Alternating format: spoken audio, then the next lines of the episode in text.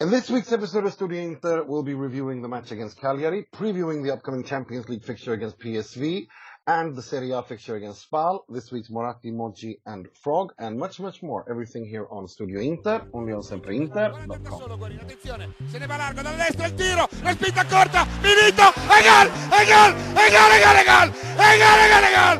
Attenzione Ronaldo, salta anche Marchegiani e mette dentro il 3-0. Andiamo, il principe entra in area, è solo, il tiro, e gol, e gol, e gol, e gol, e gol. Con Ronaldo a battere questo calcio di punizione molto lungo per Zamorano che gira bene al centro, attenzione il destro, violentissimo e lo spettacolare gol da parte di Zanetti. La prima squadra che vince qua è la nostra Inter. L'Inter vince. E dillo, campioni d'Europa, campioni d'Europa, campioni d'Europa, campioni d'Europa, campioni d'Europa. I più forti siamo noi.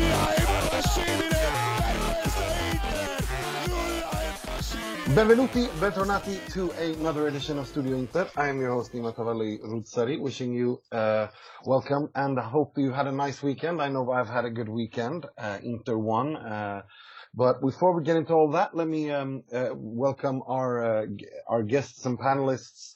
Uh, starting with um, the founder of uh, the Gentleman Ultra, Mr. Richard Hall. Welcome. How you doing, guys? You okay? Good to see you.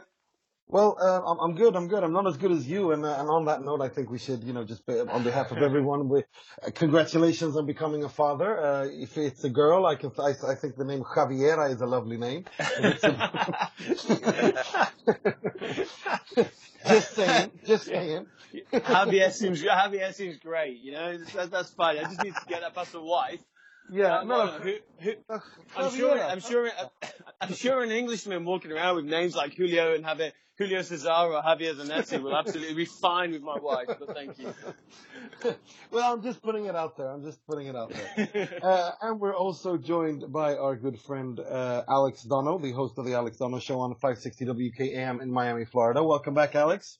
Thank you so much. And I will note that since my first appearance on Studio Inter, Inter has not lost a single game. So you can consider me the good luck charm. And when they do lose again, you may not hear from me for a few weeks.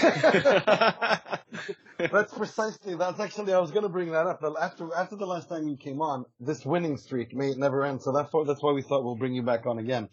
Um, so yeah, you're the reason for our winning. That's our story, and we're sticking to it. Um, and uh, we're and joining us uh, all the way from Italy, our good friend. He's uh, the match commentator for Il Nero e Lazzurro, Mr. Fulvio Santucci. Hi Nima, hello everyone. It's great to be back, especially to be back after three one games in a row. Yes, indeed, indeed. And we, uh, as we also have a special guest. Uh, he's the uh, global head of features for all 37 editions of Goal.com, Mr. Carlo Garganese. Welcome back. Yeah, it's great to be back, Nim. I'm happy to be representing Inter on the on this podcast. oh dear. right, let's get to it. Um, uh, we've I've asked you on, uh, Carlo, because I've uh, you've uh, uh, you know since the beginning of the season, the season started pretty awkwardly or pretty awfully for Inter. You've been uh, you've, you've you've been criticizing Spalletti, and you you you placed the blame firmly at Spalletti's door. Um, and I was uh, kind of keen to hear what your thoughts are now that it's turned. Is it because of Spalletti or is it despite of Spalletti? Go for it. um, yeah, I wouldn't say it's because of Spalletti. I mean, I'll be honest, I didn't watch the full game against Cagliari. Um, I saw the highlights, so I can't really speak about that game. But I thought that um, against Tottenham for 85 minutes, I thought Inter were dreadful, to be perfectly honest, and then obviously had an amazing recovery at the end. Showed great heart, but in terms of the actual football for the, for the first 85 minutes, wasn't impressed at all. Um, against Samp, you know, it was quite a tight game, but that's that's a difficult match away from home um, in Genoa. Um, against Fiorentina, again, I didn't think Inter had a particularly great game. I thought Inter were a little bit lucky to, to get the win in that match, especially when it was 1 0. It looked like Fiorentina were the were the team that were going to go on and actually win that match. Um, so yeah, I wouldn't say that Inter, despite this this this kind of four match uh, consecutive wins they've had, I wouldn't say that Inter have really been um, incredible. Um, but you know, I think there's obviously there are qualities there. Um, I think Inter did have a good transfer market, and I think you, you guys are are solid at the back. I don't think going to concede that many goals. The spine of your team is a lot stronger this, this year. You've got three quality centre backs. Um, so even when you're not playing well, as you haven't particularly been in these in these four games, or the three three of the first three of the four games, um, I think you, you've still got the qualities there to, to to kind of get results, to hang in there when you're not playing well. So um, yeah, that maybe doesn't answer your question, but um, I, as I, as you know, I think at the start of the season, I think Spalletti made a lot of mistakes with his team selection and some of his tactics. But you know, starting to pick up now. So let's see where it goes from here. Well, Richard, you want a question? Want to ask Carlo? Yeah, I mean, I think I think it's a, a really good point what you what you just made there because I mean, for my my points, uh, when especially like you say in those earlier games, um, Sampdoria especially, I was very critical uh, on Football Italia for this and divided a little bit of opinion because I was probably maybe a bit too harsh because I found that you know Spalletti's tactics, exactly as you say, potentially been a bit turgid in some respects, not brave enough either. Um, and I think last season he had, a, you know, he didn't have as many options as he does now. You, you mentioned the spine of the team, and I think it, it's spot on. Um, for me, the, the, game against Cagliari was a, a, a, big improvement, and I also think the game against Fiorentina was a very, very tough team. Um, you know, they are they are difficult to beat, and I, there are signs of, of, of, progression, even though it's slow. I think the question would be, in some respects, for me, is that, and maybe to, to put this out to everyone, is that what I think has been refreshing in some respects is Spalletti has um, maybe had to use more depth in the team, maybe had to really search and test those players who maybe we've been sometimes critical over the last two seasons, um, and and you know really test some of the new ones. But uh, I suppose the question would be: Do you think that even with maybe this mild progression that's uh, slowly, uh, I think you alluded to, you know, there is character there. Do you think the Champions League possibly will hamper Inter in the long term, even though it's where the fans want them to be? Well, I guess it depends if if Inter qualify. I mean, it's a very very tough group, uh, and there's still a long long way to go. Um, so I mean, there's absolutely. I mean, obviously the, the two one win. It's a great start, and you know, if Inter can win on Wednesday um, with Tottenham playing Barca, I mean, could be in a very, very strong position to go through. Um, so if, if Inter gets to the knockout stages, then yeah, obviously it's going to stretch the squad um, a lot more. But I mean, I think the depth of the squad is, is obviously much stronger now. Um, there's a lot of options at centre back. Um, but yeah, maybe further up the field, not so many options um, in attack. I mean, there's Icardi or, or Lautaro Martinez um, in attack. So, I mean, there's two good options there. But yeah, it is gonna it is gonna stretch the squad. Um, I mean, what I would say of Inter is they they are a much tougher team this year um, from set pieces, mm. good in the air, yeah. and over the course of a long season, I think that is important. Um, so, yeah, there's definitely progression. I, I, don't think Inter will have any problems with getting in the top four, but I think you're expecting more from Inter this season than simply the top four. Uh, Fulvio? Uh, yeah, hello, Carlo. Um, and hello. I would like to ask you, hello, I would like to, to ask you something about Raja Nainggolan. Um, I understood that you, uh, you have been able to watch the last three games of Inter, and you surely noticed that uh, Luciano Spalletti uh, never never benched Nainggolan. Um, in, instead, uh, he benched Icardi, Brozovic uh, for preparation of the Champions League match. But Nainggolan was there, and um, yes, it seems that uh, Raja Nainggolan is crucial uh, in the in the task of Spalletti for the um, for the interseason. So uh, I would like to understand from you uh, if you if you see the same way, if you see this in the same way. So if you think if, uh, that is crucial uh, for this um, for this squad, or if can Luciano Spalletti get rid of him just for one or two matches and he's gonna change something. And uh, we know that uh, Nainggolan is not uh, in his uh, best shape. He practically and basically skipped the preseason. But still, I would like to I would like to ask you, you see an Inter without Raja Nainggolan at the moment. Um, I don't think Nainggolan's been brilliant so far this season. I don't think he's been bad either. I think he's probably been, you know, six six point five out of ten by by Italian ratings. That is. Um, so I mean, he's been good.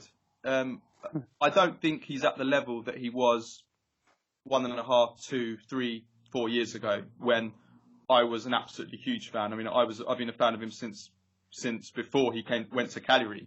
Um, I remember being told by by a colleague of mine, Chris Vokes, who, who watched him. He was a scout for an English club at the time, Chris, um, and he, he he actually scouted him and and um, recommended him to to a Premier League side actually when he was when he was playing for I think Piacenza at the time. So I've, I've known about him for a long time, and and I, I think he was at Cagliari and then at Roma he was absolutely incredible. But I think last season there was a, a noticeable decline. Um, I'm not going to say a terminal decline, but there was a definite dip in his performances last season. Um, he did. I mean, he scored those obviously those two goals in the semi-final uh, against against Liverpool, which well, was too little, too late. But I think generally his performance, even in that game, in that tie, wasn't wasn't particularly good, even though he scored the goals. Um, and I think over the course of the season, that, I think that's why Roma were, were, prepared to let him go. That they saw him as someone that was that's kind of a little bit past his best. Um, having said that, though, Spalletti knows Nainggolan better than anyone and knows how to get the best out of Nainggolan.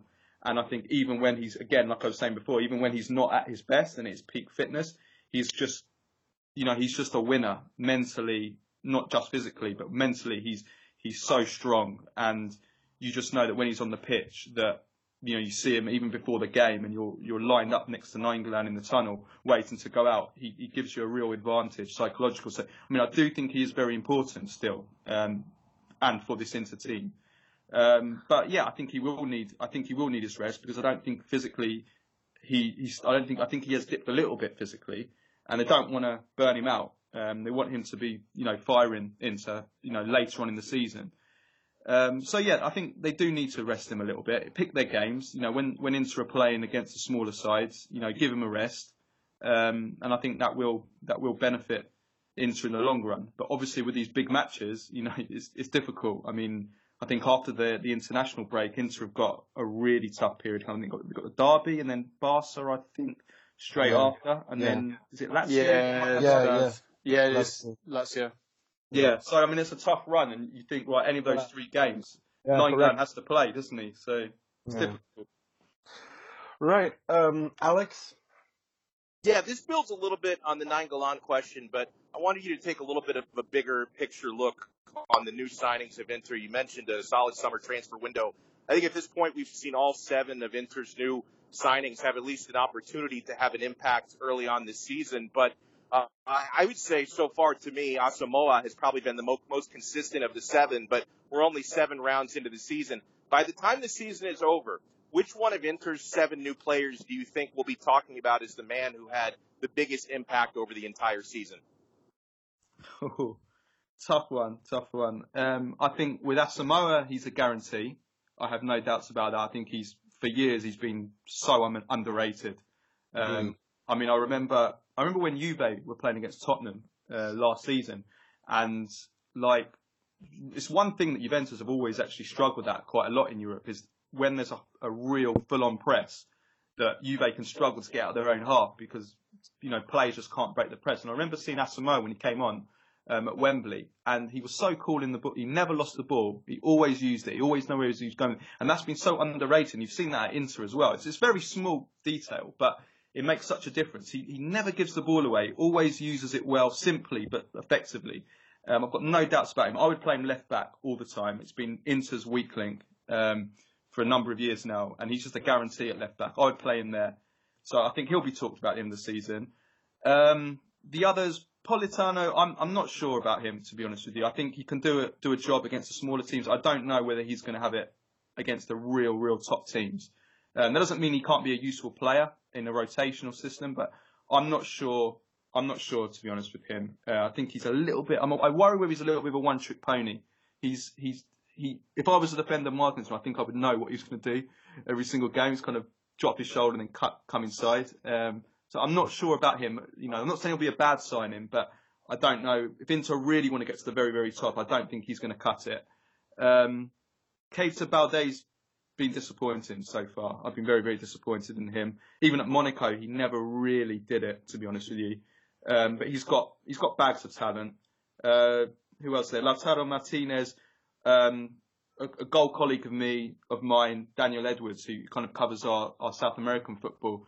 he's uh, he's actually a rapping a racing fan. I call him racing. Um, he's a racing fan, um, and um, I just gave up on that one. Um, I've actually got their shirt. They've got an amazing shirt. Um, but yeah, um, yeah, he's he was a huge fan. I asked him about him when when Inter signed, and he actually compared him, compared him to Aguero. Um, not necessarily in kind of style of play, although he's a little bit similar to Aguero. But he just think he thought that he does have the potential to be kind of the, the most kind of natural, naturally talented um, Argentine since Aguero, and um, which is a, you know a big statement. So I've got high hopes for him. Obviously, he's been injured, and you know he's not at full full fitness right now. But there's there's clearly a big big talent there. So you know he's one that maybe you know given a bit of time to settle and everything, he could be a he could be a big sensation. So we'll, we'll have to see with him. It's difficult to predict. Um, De Vrij, I think is I think is a, is an excellent player. He's an excellent defender, and there's not many. We're in an era now where there's not many great defenders, um, sadly. But he's kind of, you know, one of the, the better centre backs I think in Europe. Um, a little bit slow, so with him and Skriniar playing together, I'm I'm not sure. Um, sometimes against certain opponents, they could be that could be something to watch out for. Um, but yeah, I think he'll be an excellent signing. Have I missed anyone? No, I think I think you got it because you already spoke about Nainggolan, so I, I think that's Yeah. it, right? Yeah, I think. Oh yeah, I think to, to just to sum up, I think Inter did have a very very good transfer market. The only thing I think Inter are missing is a little bit of creativity in the final third from the centre of the pitch. I think we saw that against Tottenham for for the first kind of eight. 100%. Yeah, that's what I think. That's what I think Inter are lacking.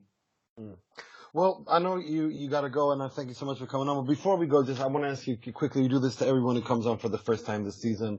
Uh, from uh, six to one, starting with the sixth position to first position, uh, give me your Serie A predictions. Oh gosh, right, okay. Um, well, I think Juve, Juve first. Um, second, I'm going to go into second. Okay. I'm going to go into second. I think it'll be Inter or Napoli for second, but I'll, I'll go with Inter. Napoli third. Fourth, oh, fourth is tough. Fourth is tough. Um, I'll go Roma. I'll go Roma fourth, and fifth and sixth. Gosh, who we got? We got Lazio. We got Milan. Fiorentina are pretty good this season as well. Um, hmm, that's a tough one. I'll go fifth Fiorentina, sixth, sixth Milan. And seventh Lazio then, I guess. Yeah, we'll go with that. But it's, it's difficult. It's, it's, it's, I'm, I'm terrible with, with, with these kind of predictions. Uh, so who do you think will win the, become the Capocannoniere? Do you think Icardi, Ronaldo, or is it even the Genoa sensation Piatek? Um, I think it'll be difficult difficult for Piatek to to keep this up for the whole season. Um, I'm, I'll go. I'm going to go with Ronaldo because he always goes through a through a scoring streak where he just goes on a on a streak where he'll he'll score you know three hat tricks in a row. Um, and I, I can see that happening. So I'm going to go with Ronaldo, but I don't think Icardi will be will be far, far behind once he once he gets going. Fair enough. Well, uh, it was always a pleasure having you on. Um, if people want to follow you on Twitter, uh, well, where, where can they find you? And have you got anything else coming up on goal? Because you guys usually have something special coming up around this time. Yes, you can find me on goal, usually ranting at Carlo yeah, um, so you can find me on there. And in terms of what we got coming up, we have our annual Goal 50, which is something we've been doing for 11 years now, and it, it picks the, we select the 50 best players of the year. Um, and yeah, that's happening in November. November the 13th, I think, is the, is the date when we reveal the 50 and there is an Inter player in the list this year. I can tell you. So I can't Ooh. reveal who, but there is an Inter player in the Ooh, list. exciting, exciting. Yeah. Well, it was great having you on, Carlo, as always. Um, thanks for coming on, and uh, I hope you're right uh, that your Serie A prediction is right. That would be awesome if Inter finished second this year. Yeah. I hope so too, because I think, and I think I say it every single time I come on here, I think Italian football needs a strong Inter and it needs a strong Milan. And the sooner that those two, both of those two teams, and uh, you know, are strong again, then the, the, the sooner that Italian football can really become, you know, get closer to what it was in the you know in the 90s and the the beginning of the of the century. Mm. That's Here, here. Hundred percent. Here, here, here, here. Take care, Carlo. It's Okay, having thank you you guys. Nice to meet you all. Thanks, and, Carlo. Have a good So- one. Thank you. Bye. Bye bye, chap. Cheers.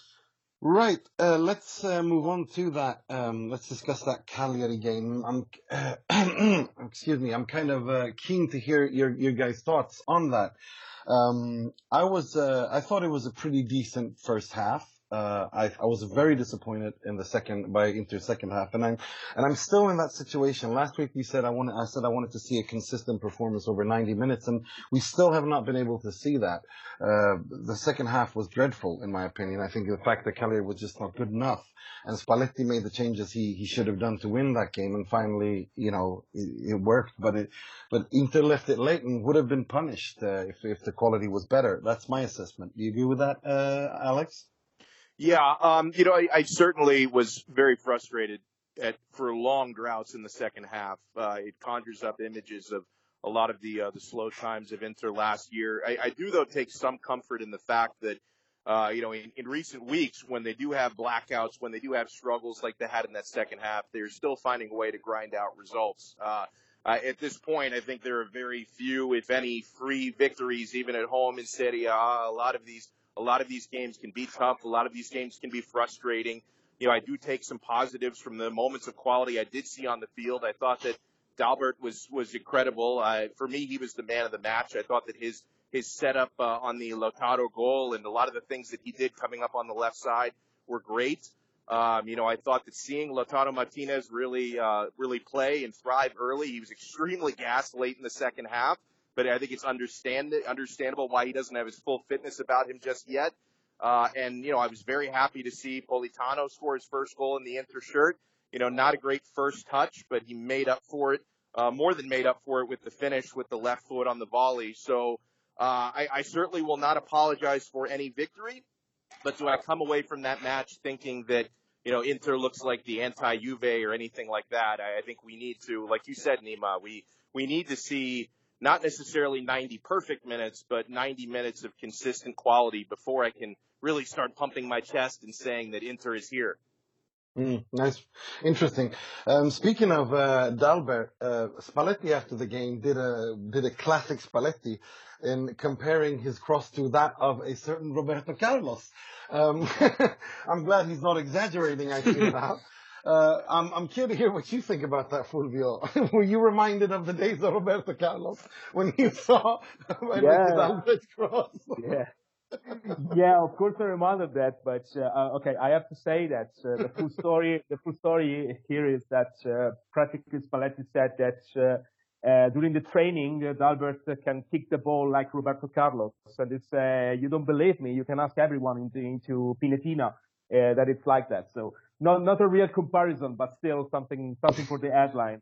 But uh, but still, yes, I but I was I was very satisfied with uh, with Dalbert's game, especially because he was confident, consistent for 90 minutes, and that was the that was his limit. Because uh, I think uh, he's a quality player, um, and uh, I think that uh, his problem is is mental. I think that he should just uh, play confident uh, and uh, don't be uh, how can I say uh, don't be put out uh, of the game uh, on in, in, in his first mistake because mm, typically he, did something like that, but against Cagliari was consistent. And speaking about the game, guys, I won't be so tough with uh, with Inter.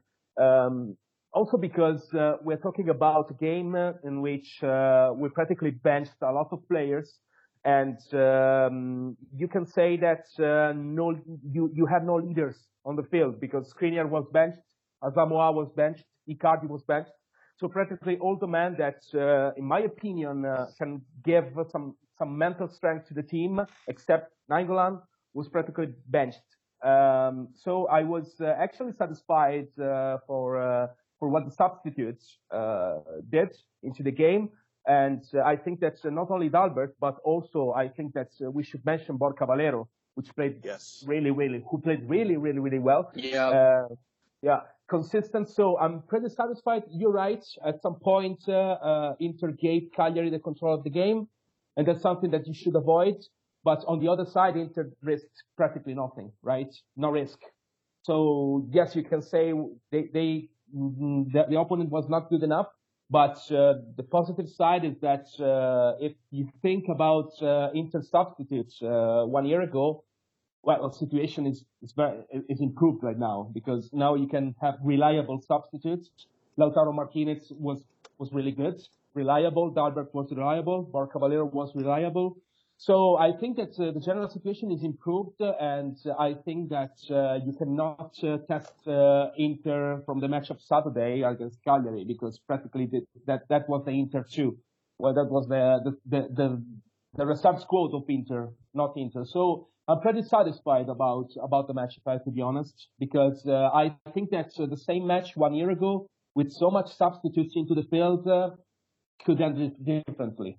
That's my sensation. Hmm. Uh, I'm, I'm interested to hear your thoughts on that, Richard. Yeah, I back a lot of that to be honest, because I was really deeply disappointed against Sampdoria. Really, really annoyed. Um, I thought I, I thought the performance overall was really, really poor, and, and and from that, you know, you question a lot of things. I think going into Fiorentina, the marginal marginal um, changes, marginal uh, gains, if you would, and it got better. But against Cagliari, uh, a lot of the points that you guys just mentioned then were really important for me as well. I agree in him that it wasn't, you know, listen, I don't think Inter at the moment aren't where we need to be as a team to have that sort of dominating 90 minute performance because I don't think we really know completely how to. I don't think Spalletti even knows completely how that system is is working. I think it's still a little bit experimental. I hate the word transition, but it, there, there is a little bit of that. Listen, the, the strength in depth, and we touched on this earlier on with the earlier questions we had, and you know the fact that Dalbert was probably, in my opinion, man of the match. Maybe we'll come to this later, but man of the match for me, I thought it was fantastic. I mean, the, the assist for Martinez's goal. Listen, you know what? I don't think that comparison to Roberto Carlos was that bad because at the end of the day, you know, we, we always watch highlight reels of Roberto Carlos, and some of the free kicks were good, some of the crosses were good. There's just as many bad. But you know, there was, um, but no, but in all, but in all fairness, Dalbert had an excellent game, and you know, we criticised him enough, and when he played well, he played well. The confidence point that uh, Fulvio made was, was was perfect because he is a confidence player. I thought Candreva for me was interesting because I think he's actually played better in, in he's played quite well in some poor Inter performances. I didn't I didn't think he played particularly well in this one. It was a bit frustrating in that respect because he has. I felt he was coming back a little bit, but like the guys say, you know, Politano for me, uh, I think I actually think he's growing. I really do. I think he's growing massively in confidence, not just with that finish, but in the fact of how he takes players on, how he wants to run against, um, you know, the, the defenders a little bit more. We haven't had that. We need more of that. You know, you can't just rely on Perisic for that when he's in the mood for doing it. Martinez up front. I mean, I it's interesting. Before listening to his comments, I interviewed a Argentinian football journalist, Sam Kelly, who was talking about the fact that you know, Martinez, like Icardi, has been schooled by Diego Milito, and there's a lot of symmetry there. There's a lot of similarities. And you know, this guy looks like he's going to be able to find the goal. So and and finally, the last person I was really impressed with was uh, Valero because he did play deeper, and I like the fact that he decided to. He, I thought Gagliardini had a pretty poor game actually, but he did at some points cover Valero, and what he allowed him to do was just take the ball and spread the play a little bit, and it just gave it more of a flow. And you're right, Nima, it wasn't a full 90 minutes where it flowed, but when it flowed, it was, they moved the ball quicker, they were willing to take players on, and overall, it just had a bit of a faster pace. It had more purpose. And I was pleased with this. Now, how that transcends into the Champions League, I don't know. But from that, from that game in itself, that's the first time I saw. Well, considering how I felt against Sampdoria, for me personally, this is progress. Mm. That's interesting. I, uh, for me, I, I, was really impressed with Borja Valero, and watching him and Brozovic play together in that deep midfield was just was really interesting, uh, and I thought it was looked really really good. But uh, before we go on, uh, we've uh, we as always, SempreInter.com's uh, readers vote on the man of the match, and this is the first time that we've had it's have had such a close um, such a close result as to who actually is the man of the match. Um, the winner was Matteo Politano with 30.8% of the vote, and Lautaro Martinez came in second with 30.2% of the vote. And uh, uh, the Roberto, the new Roberto Carlos of the age, uh, Henrique Dalbert, came in third with 21.4% of the vote. Um, right, ah. let's uh, right, uh, let's uh, move on to. we've got bigger and better things coming up, which could essentially, uh, if Inter were to uh, have six points from two games in the Champions League, are in excellent position to go through, going into the double encounter against Barcelona. PSV Eindhoven away at the Philips-Stadion in Eindhoven. And this is one of those games where I remember when we were talking about uh, the uh, Champions League group, uh, the one with Porto and Schalke, uh, Fulvio, you said that that's one of those classic groups where Inter would finish last with zero points. Yeah, right. This, this, this game has got that written all over it for me. PSV, uh, I know, you know, Dutch football isn't what it used to be at the club level, but this, this foot, this game scares me more than maybe a Barcelona yep. does because I know what to expect yeah. when I'm going against Barcelona. Uh, what are your thoughts going into this, uh, Fulvio? Uh, well, you can be you can be right about that, uh, but uh, I think that uh, that uh, what uh, the, what should be highlighted here is the fact that if PSV has only one chance to remain into this competition, is through its home game, right? Because you cannot expect something something really impressive on the on the away game, but into the into into into their home stadium, I think they could be dangerous. Uh, they could be dangerous, and uh, um, besides, they have uh, interesting players, especially in the wings. Uh, Lozano, we all know from the World Cup, but also Bergwijn uh, on the other side of the is a very interesting player. So quality, quality players, and as I said, we should be we should be worried about um, about the fact that PSV is, is very good into into their own into, into their own stadium. So yes, I practically agree with you. Probably this this match scares me most than the Barcelona match because, uh, uh, but just for the fact that uh, this match is um, all the pressure is on Inter because Inter can win, uh, is, is able to win. While if you go in Barcelona into the no count, you practically have nothing to lose. And uh, yeah, that's that's practically the logic, right? Uh, Inter is uh, typically more um, typically struggles more into the game that's uh, uh, that can win instead of the matches in which have nothing to lose and nobody is uh, nobody will, will will point a finger against you if you if you lost in, into into the into the Barcelona stadium. That's practically it. Mm. Uh, that's that's very much true. Uh, Richard, um, how I mean, do, do Inter still? I mean, obviously, winning against Tottenham gave Inter an excellent start. But do you, do I mean, how, how, will that, will that win against Tottenham be completely nullified if Inter were to not take all three points against PSV? Not sure about nullified. I think it was crucial. I think it shows how crucial that win against Tottenham was in, you know, in, in the final gasp of the game. Um, it's a huge boost. I think that win against Tottenham shouldn't be understated as well because we all remember the previous Tottenham games, and I think that has been something that sort of, you know, was was very symbolic in Inter's uh, not demise, but you know the, the way they were going in, uh, the way the way Inter see Tottenham is probably what I should say. And, and, and in the Champions League being back now, that that was huge. And if you think if they'd have lost that game, and I think PSV is like you guys have said, it's a very difficult game, very difficult going away, irrespective of Barcelona, because you have to take that out the Barcelona PSV game. You have to take that to one side. I mean, just if we take it just from the start of September, PSV Eindhoven they won six one against Willem II. They won seven 0 against Den Haag. They won three 0 and this is the this is the measure against Ajax. That's the measure. Three, you know, the rest of them. In the cup, they won four 0 against Excelsior, and then they won two 0 against NEC. Also, this is not a bad side. They can score goals, and so they're not. They can't say unlikely. That crowd's good going going to Holland and the three major teams, four major teams if you want, is always difficult to go. So Inter, Inter can win here. There's no question about it. Inter have got more quality than PSV.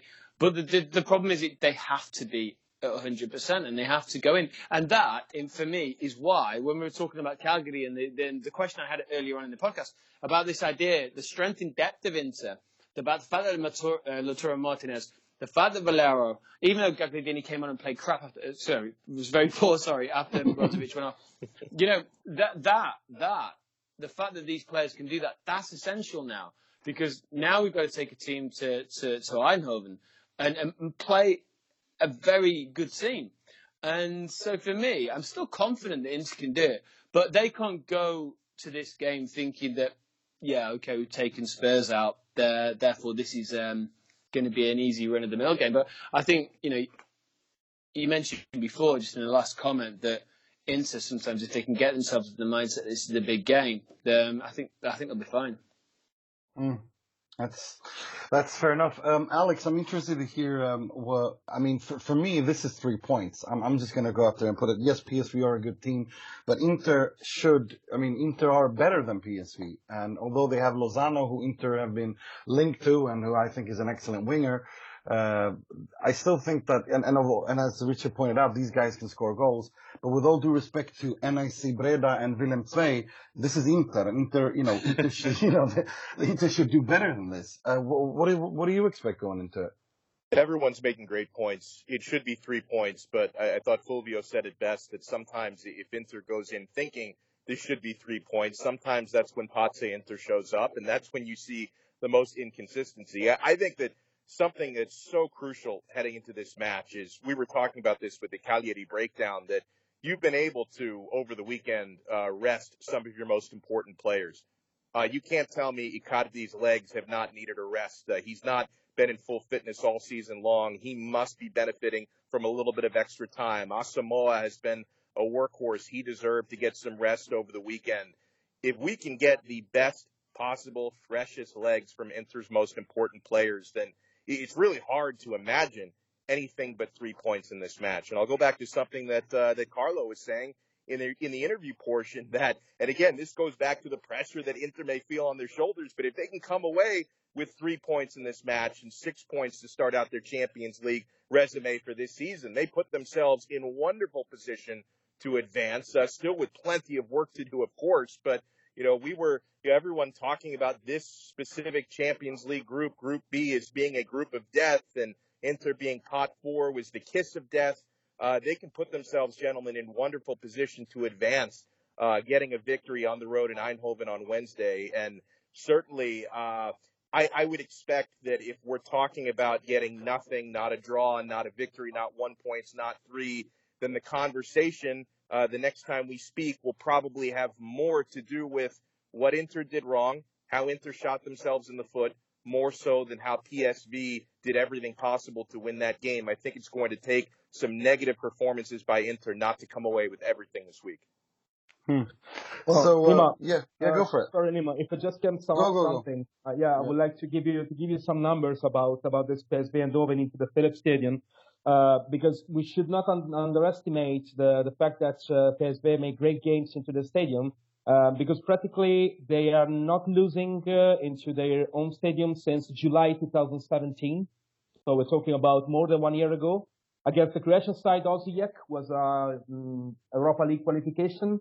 And after that, they put uh, together 20, 20 ga- 21 games and three draw games. And uh, one of these draw games was the last one of the um, of the Dutch league of the last year, and uh, they were already awarded champion. So practically it was uh, an, irre- an, irrelevant match. So we're talking about 23 matches uh, without uh, any lost into into their own stadium. Yes, it's Dutch league, so probably not the best league in the world, but still we're talking about uh, we're talking about a team in which it's, it's difficult to win against this team into the Philips Stadium. Well, on that note, then I'll ask you to uh, predict the game, Fulvio, and give me some scores. Who will score, if anyone will score? Well, uh, instead of a prediction, I can give you a hope. And uh, Scaramanzia, yeah, right, right, you're right. Yes, and my and my hope uh, is one three. Uh, of course, three for Inter, one for uh, PSV Eindhoven. I think Icardi is gonna score in this game. Probably is gonna make a brace. I think. And uh, the other the other scorer, I think that could come from the defense, uh, like uh, could be De Vrij or could be or could be Skriniar, one of these two. Hmm. Um, same question to you, Richard. Uh, I want to be positive. really Yeah, no, no, be be, positive. Fuck that. Be honest. Um, Um, I've just got this. I, I don't want to because I'm actually I'm in a really good place with Inter right now. So um, that's a, that's a weird thing. But every time I'm in a really good place with Inter, this happens. So uh, listen, uh, I was my, my initial thought. My initial thought before this podcast, and as being a little bit blasé, was that Inter would win 2 0. That, that was just in my head. But just looking into, because we all, you know, a bit of research, believe it or not, before this podcast. And I know it's a Dutch league, but I've got a weird feeling that Inter could go there and draw 1-1, which wouldn't be the worst. Because, you know, you win your home games. And, you know, if Inter can do that, I still think they can do something against that Tottenham side away as well. So, I look, I'm going to go a bit, I'm going to go 1-1. I think Icardi's now, he's scored in the Champions League. I think, look, I think this will be his Champions League. And, um, there's something that probably isn't going to happen. But has anyone noticed that Trent Sainsbury's playing for the PSV? yeah, yeah. Yes. Will, Will, I'm, Will- Will I'm was- only joking. He won't do it. Will was talking about this. That it would be, it would probably be him scoring a goal against us. Um, so yeah. So yeah. Okay, so my rubbish one one's on. Okay, fair enough. Alex. I'm going to one Inter. Uh, I'm actually going for an Icardi brace also. Uh, and I think once again, in typical Inter fashion over the last few weeks, I, I think that the game winning goal, I think it'll be tied 1-1, uh, at about the 87th, 88th minute.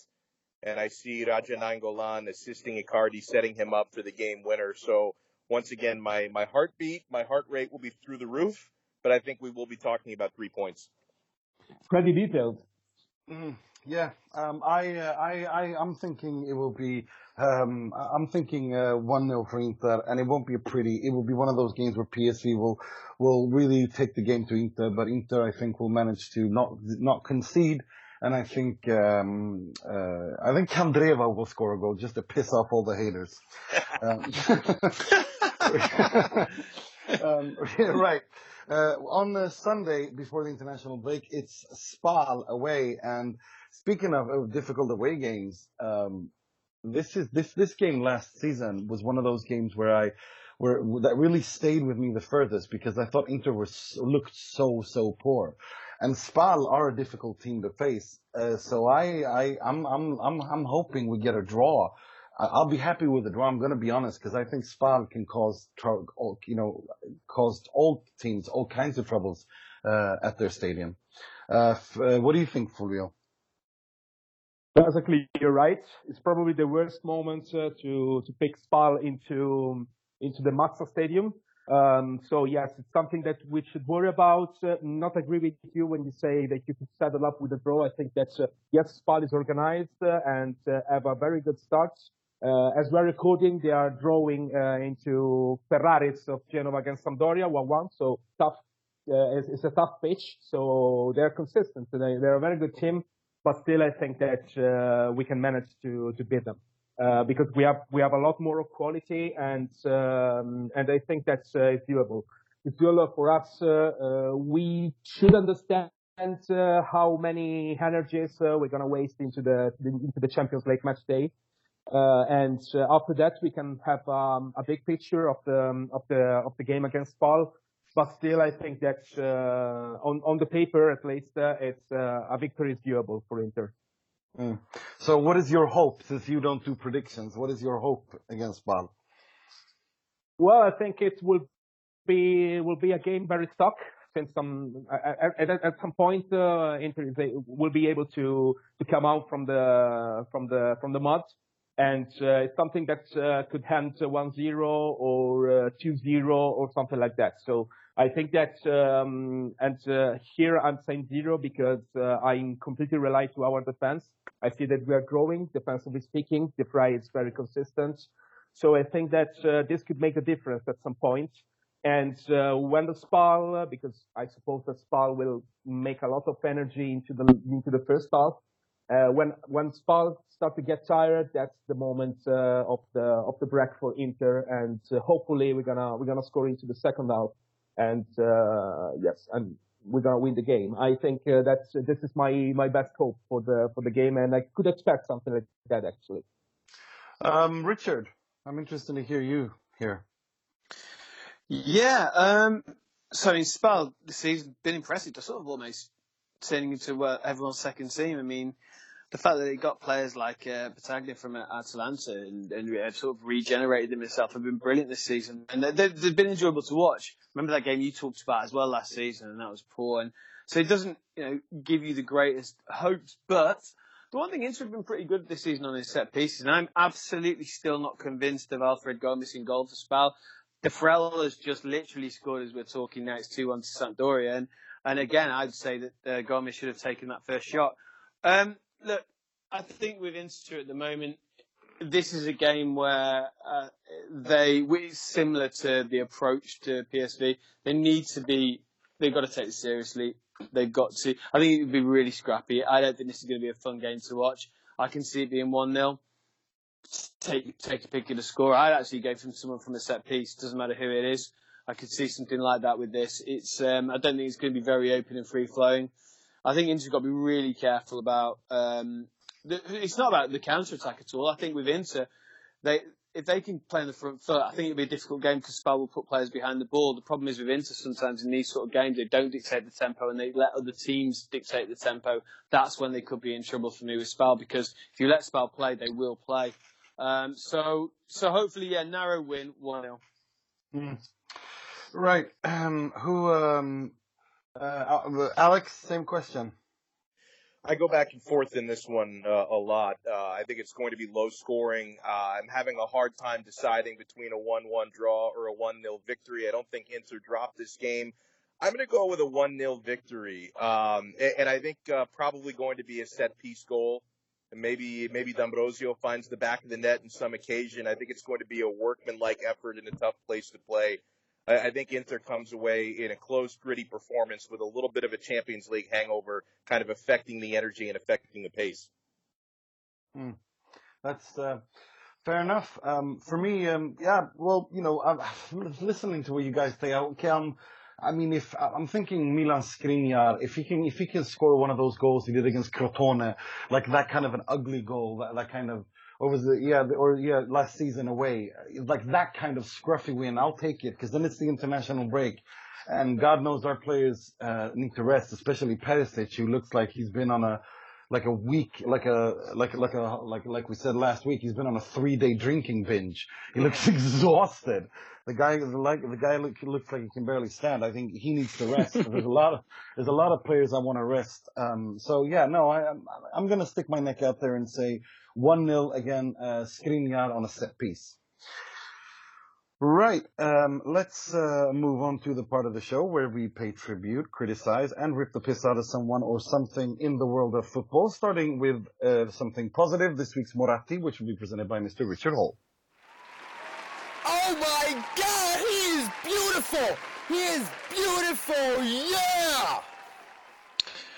Okay, um, there's loads to be positive about, really. I mean, I, I mean, I've changed it a little bit just before the end, and it's actually not to do with Inter. Um, originally, I was going to go for Dolberg because I just really enjoyed that performance and the way that I feel. Like, I like when players get sort of vindicated and um, and can start doing well. I was also going to talk about a strength in depth, but we've done that as well.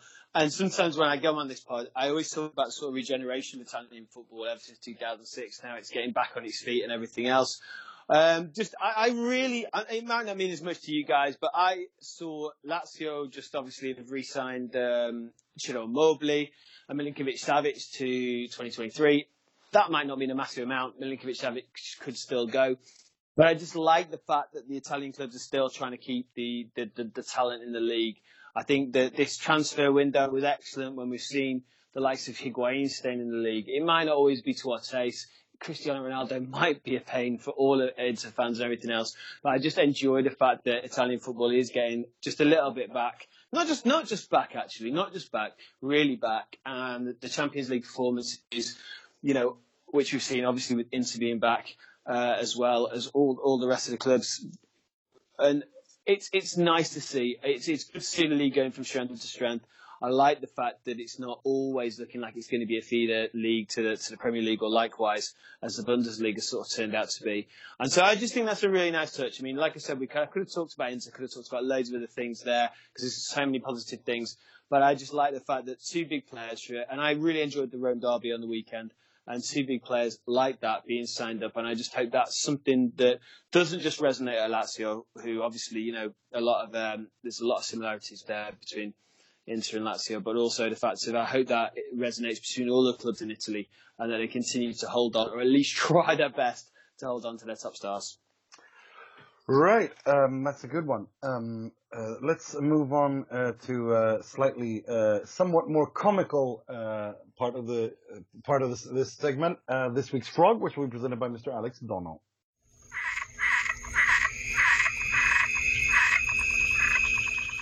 I go with the groundskeeper at Mapei Stadium. Very frustrating. I, I, I'm watching Sassuolo Milan on Sunday, and the pitch was perfect. And why is that significant to any Inter fan, any Interista?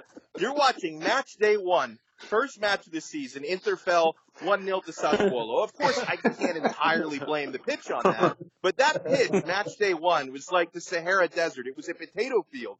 So you would think, well, the pitch is only going to get worse as the season progresses. Yet somehow they had some of the most perfect grass for for Sassuolo Milan that I have ever seen. I'm wondering how they let the groundskeeper get away with those sort of shenanigans to start a season. I mean, not to mention the actual Sassuolo players don't show up against Milan the way that they do every match against Inter. So there's some frustration there, but how that groundskeeping at Mapei Stadium can be so inconsistent, it's baffling to me. Um, yeah, and, and, the, and the, good one, good one, good one, yeah, very good one. And also the fact that that's brilliant.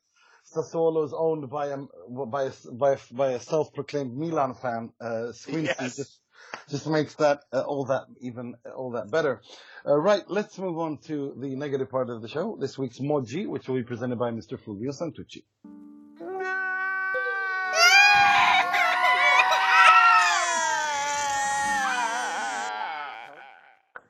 So something weird is happening in Serie A this season.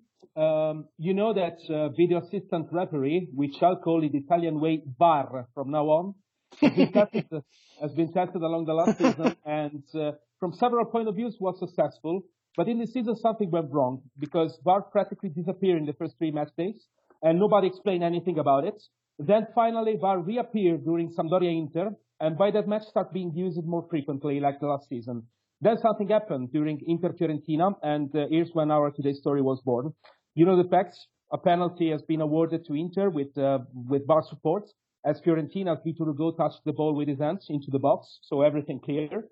But then a lot of protests came up. Uh, Fiorentina's coach Stefano Pioli, Fiorentina's club manager Giancarlo Antognoni, also the mayor of Florence showed themselves up on TV and claimed to be very disappointed, asking for respect and quality, and so on and so forth.